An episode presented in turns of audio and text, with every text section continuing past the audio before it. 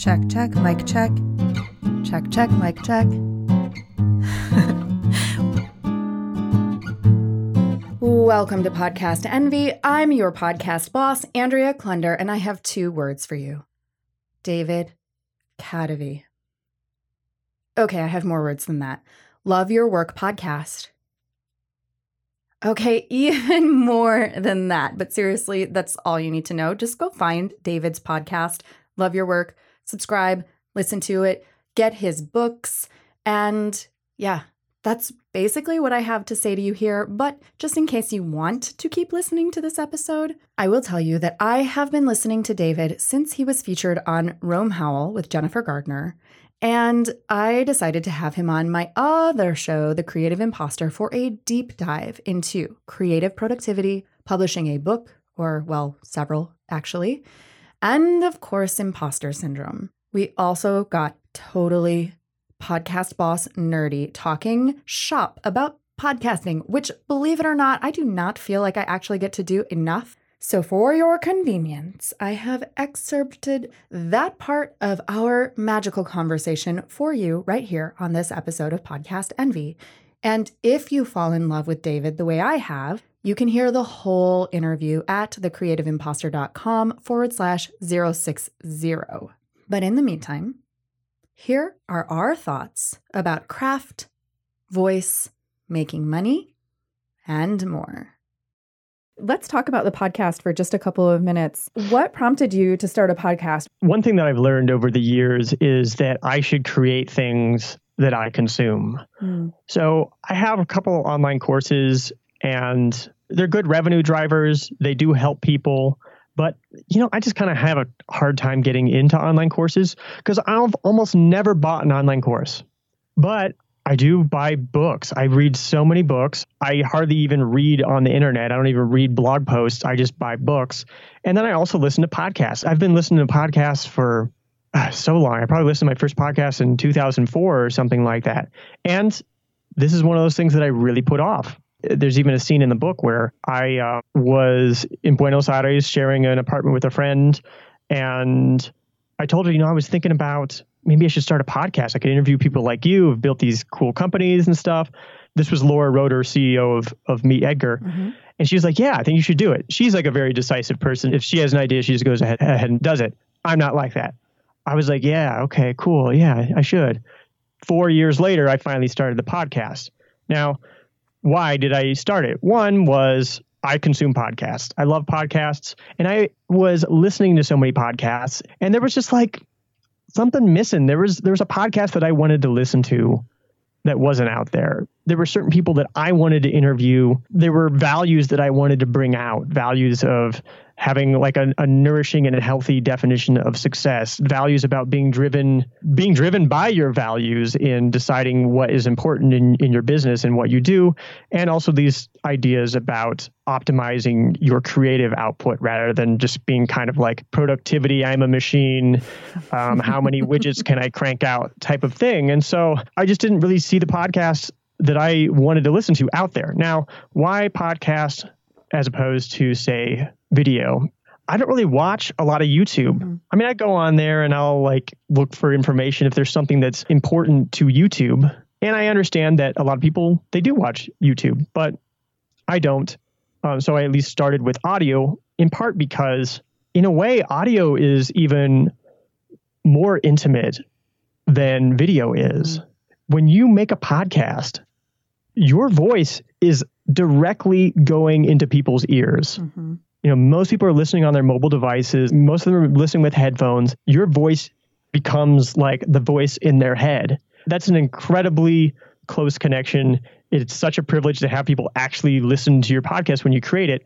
And it's also just way less complicated to to do right. And I've done videos from courses and I've done made YouTube videos and stuff, but you know, podcast you got got to get the audio. Video you got to get the audio right and you can't necessarily be in some ugly looking studio.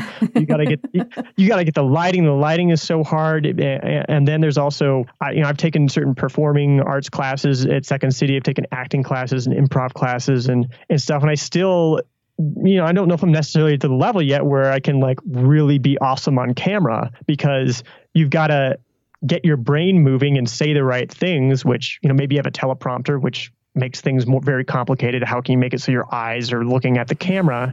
and you've got to perform you know, your gesticulations, like the way you're moving your hands and your body and everything has to be a certain way and and your face to like really do it right. Now, it might just be that I just have too much attention to detail mm-hmm. and I should probably just go ahead and make video, but I just saw it as somewhat lower investment with equal, if not higher, engagement. My undergrad actually is in mass media communication with an emphasis in film and video. Oh, yeah. So you want to talk about like my perfectionist tendencies. That's one reason I don't really make videos is because I know how to do it and it has to be exactly right or I go crazy. To do it well is very hard. And this is something that, I don't know, again, this could be like, is it curse of knowledge? I'm not sure what it is, but it's just like, there's probably plenty of people out there who don't think about mm-hmm. their vocal delivery or the way that they move or the lighting and stuff. And they go ahead and make YouTube videos and they end up learning along the way and they're just fine. Yeah. It's this end- endlessly complex thing or so many of these things are so many of these these media things are even podcasting you yeah. know I, I do vocal warm-ups mm-hmm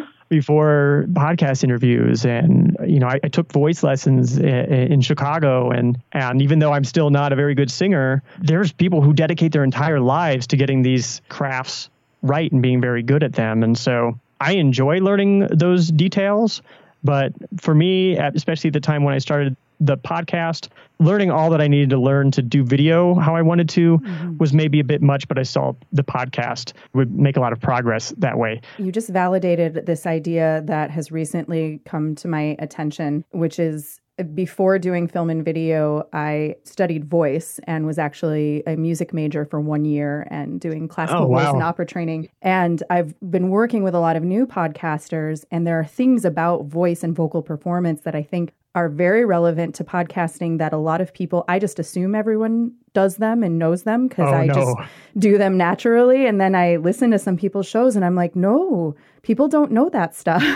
they don't yeah, know how know, to control their voice. And I've been thinking of this idea of doing like, you know, voice lessons or voice coaching for podcasters and content creators. So thank you for validating that. that I think is a very cool idea. I, and you know, having listened to your podcast, it's not a surprise to me at all that you have training in that stuff because you do have a very good vocal delivery. But yeah, this is something that most people don't think about. I remember talking to somebody the other day, and I was talking about you know doing the Audible version of my book.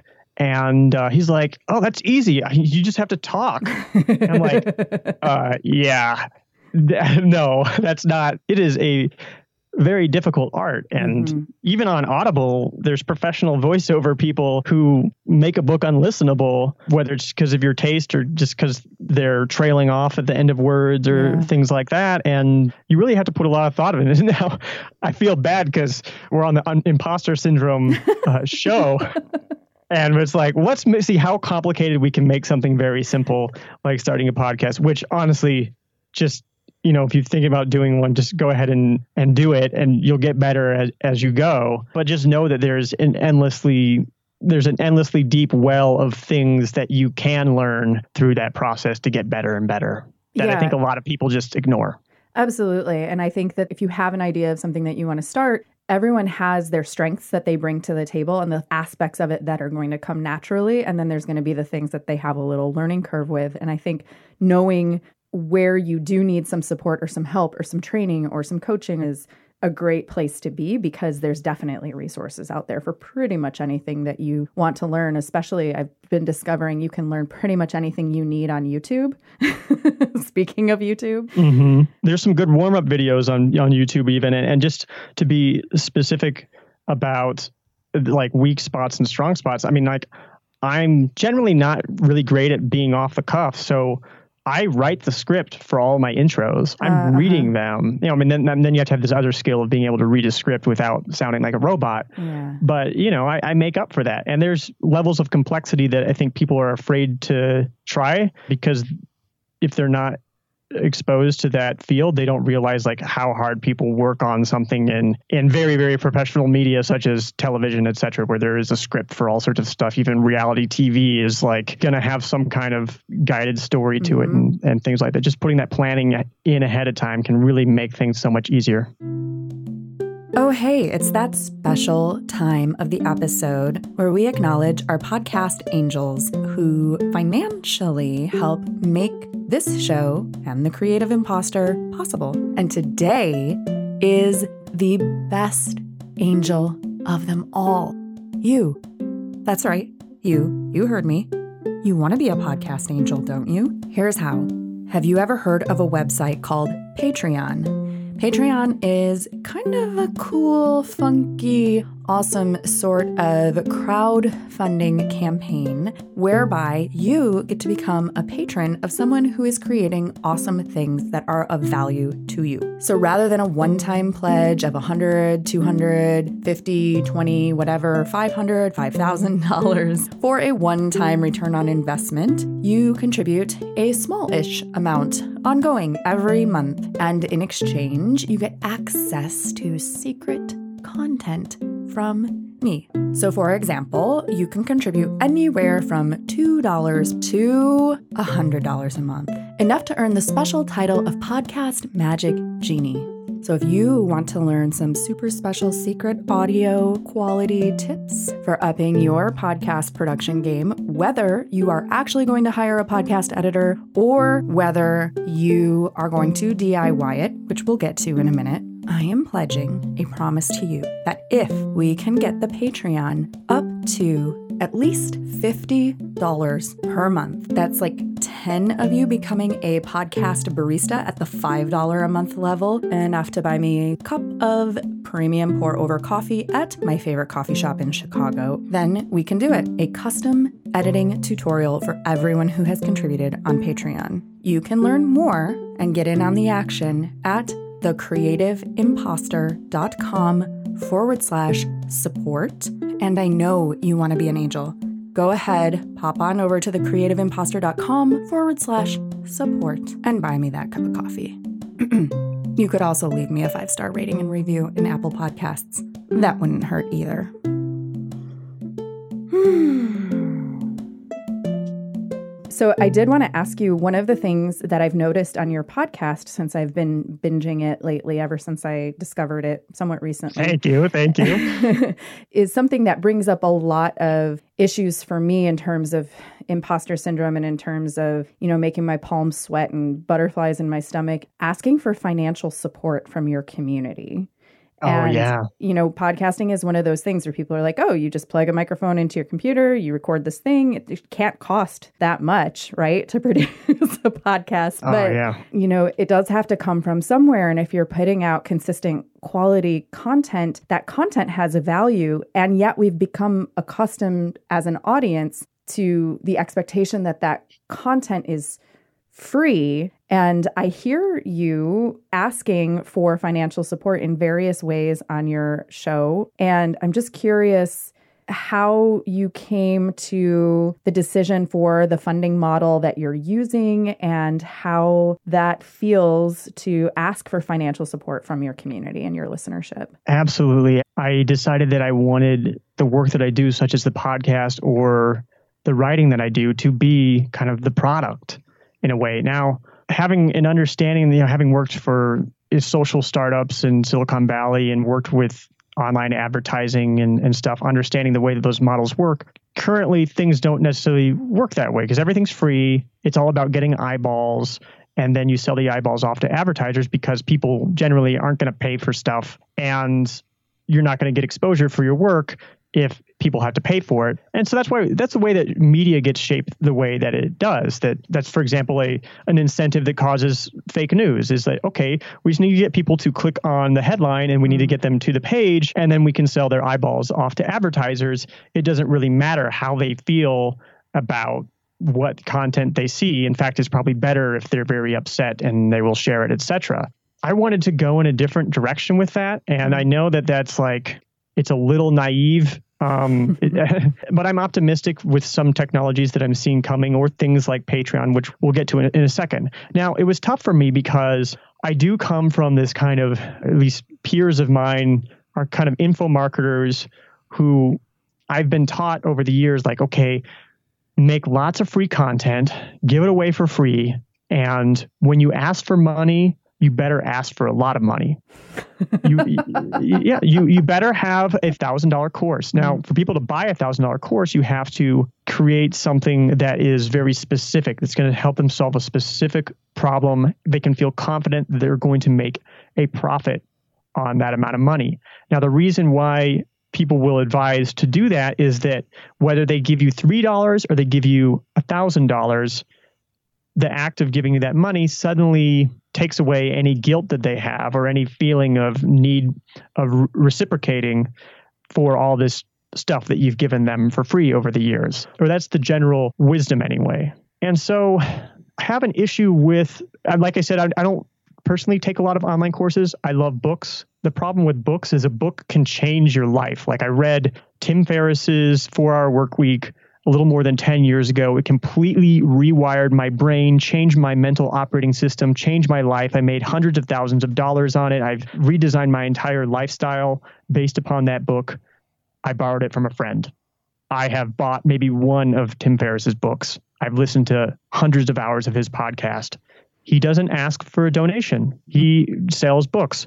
And so over the last 10 years, I've gotten all that value from him. He's gotten maybe just understanding how publishing works, he's gotten maybe three or four dollars from me mm-hmm. in that entire time. Now, if somebody had come to me in 2007 and said, Hey, I'm going to rewire your brain. You're never going to see the world the same again. All you have to do is give me a thousand dollars. I would have said, screw off. Like, I'm not going to, no, no, just forget it. you know like it, it's hard to yeah. understand the value of it before you read it. So like that's an issue with media that i i, I think kind of needs to be fixed. So i have some sponsors here and there and then i've, I've been doing patreon. Now having come from the world of you have to make an online course i wanted to position patreon as a product and so it's like you get early access to episodes, you get some bonus content, you get hangouts with me at certain levels, you might get your business mentioned or your name mentioned and things like that, like these value things. And I started positioning it that way. Now, I don't think that that worked very well. I've called it Love Your Work Elite. And lately I've been dipping my toes in more being about like just donate because this is something that matters in the world because this is nourishing, thoughtful media, and nourishing, thoughtful media is very difficult to monetize, which isn't the best pitch, but it's at least like it's honest. It's the direction I'm going in. Yeah, it, it's honest, but I don't know. It feels a little like like begging or whatever. Mm-hmm. But I have found that going with the just straight up asking for a donation route, I've been getting more Patreon supporters that way. And I think that the way that it works psycho- psychologically, because this is something that I think about a lot, is that people enjoy giving the money and feeling good about giving the money and the bonus stuff that they get just kind of helps sweeten the mm-hmm. deal. Now that said, I'm not like covering my production expenses even mm-hmm. with that just yet. But I, I, certainly know some people like Drew Ackerman from uh, Sleep With Me podcast, mm-hmm. who has a ton of listeners. It's a podcast that helps you sleep. And I remember talking to him at the podcast movement conference and asking his advice. And he was like, I think, you know, just ask for them to give and believe that they will. That was like his advice. so I've been trying that more. And yeah, it's uh there was some discomfort to get through in order to do that. That was David Kadavy from the Love Your Work podcast. Go subscribe to his show and while you're at it, why don't you go back to the Creative Imposter and listen to our whole conversation and subscribe to that show too? I hear it's pretty good. Also, please visit podcastenvy.com and drop your email there in the little box so conveniently created for you by one of our other podcast angels, ConvertKit, so I can share some podcasting related goodies with you. You know that thing I was talking about with David, voice training for podcasters and content creators? Yes, that. I want to create that, but I need to know if you want that, or there's no point in creating it. So this summer, I'm doing it if you want it. And if you want it first, then you will want to be on that email list for Podcast Envy. Finally, please go ahead and tap the subscribe button in your app where you are listening to this show right now so you never miss an episode of Podcast Envy. And if you have any other podcasters or aspiring podcasters in your life, share the love by sharing this episode. Podcast Envy is produced by your podcast boss, Andrea Klunder. That's me. The Podcast Envy theme music is by Valentin Sosnitsky, courtesy of the Free Sound Project at freesound.org, and our podcast Angel music is by Benjamin Mastropolito, also on freesound.org as Lemon Cream. All music is licensed under the Creative Commons. Our episodes are mixed by Edwin Ruiz, and hey, if you want your show to sound as good as ours, hire us. Put the magic audio mojo of the Creative Imposter Studios to work for you. Thanks so much for listening, and here's to making your podcast the envy of everyone else.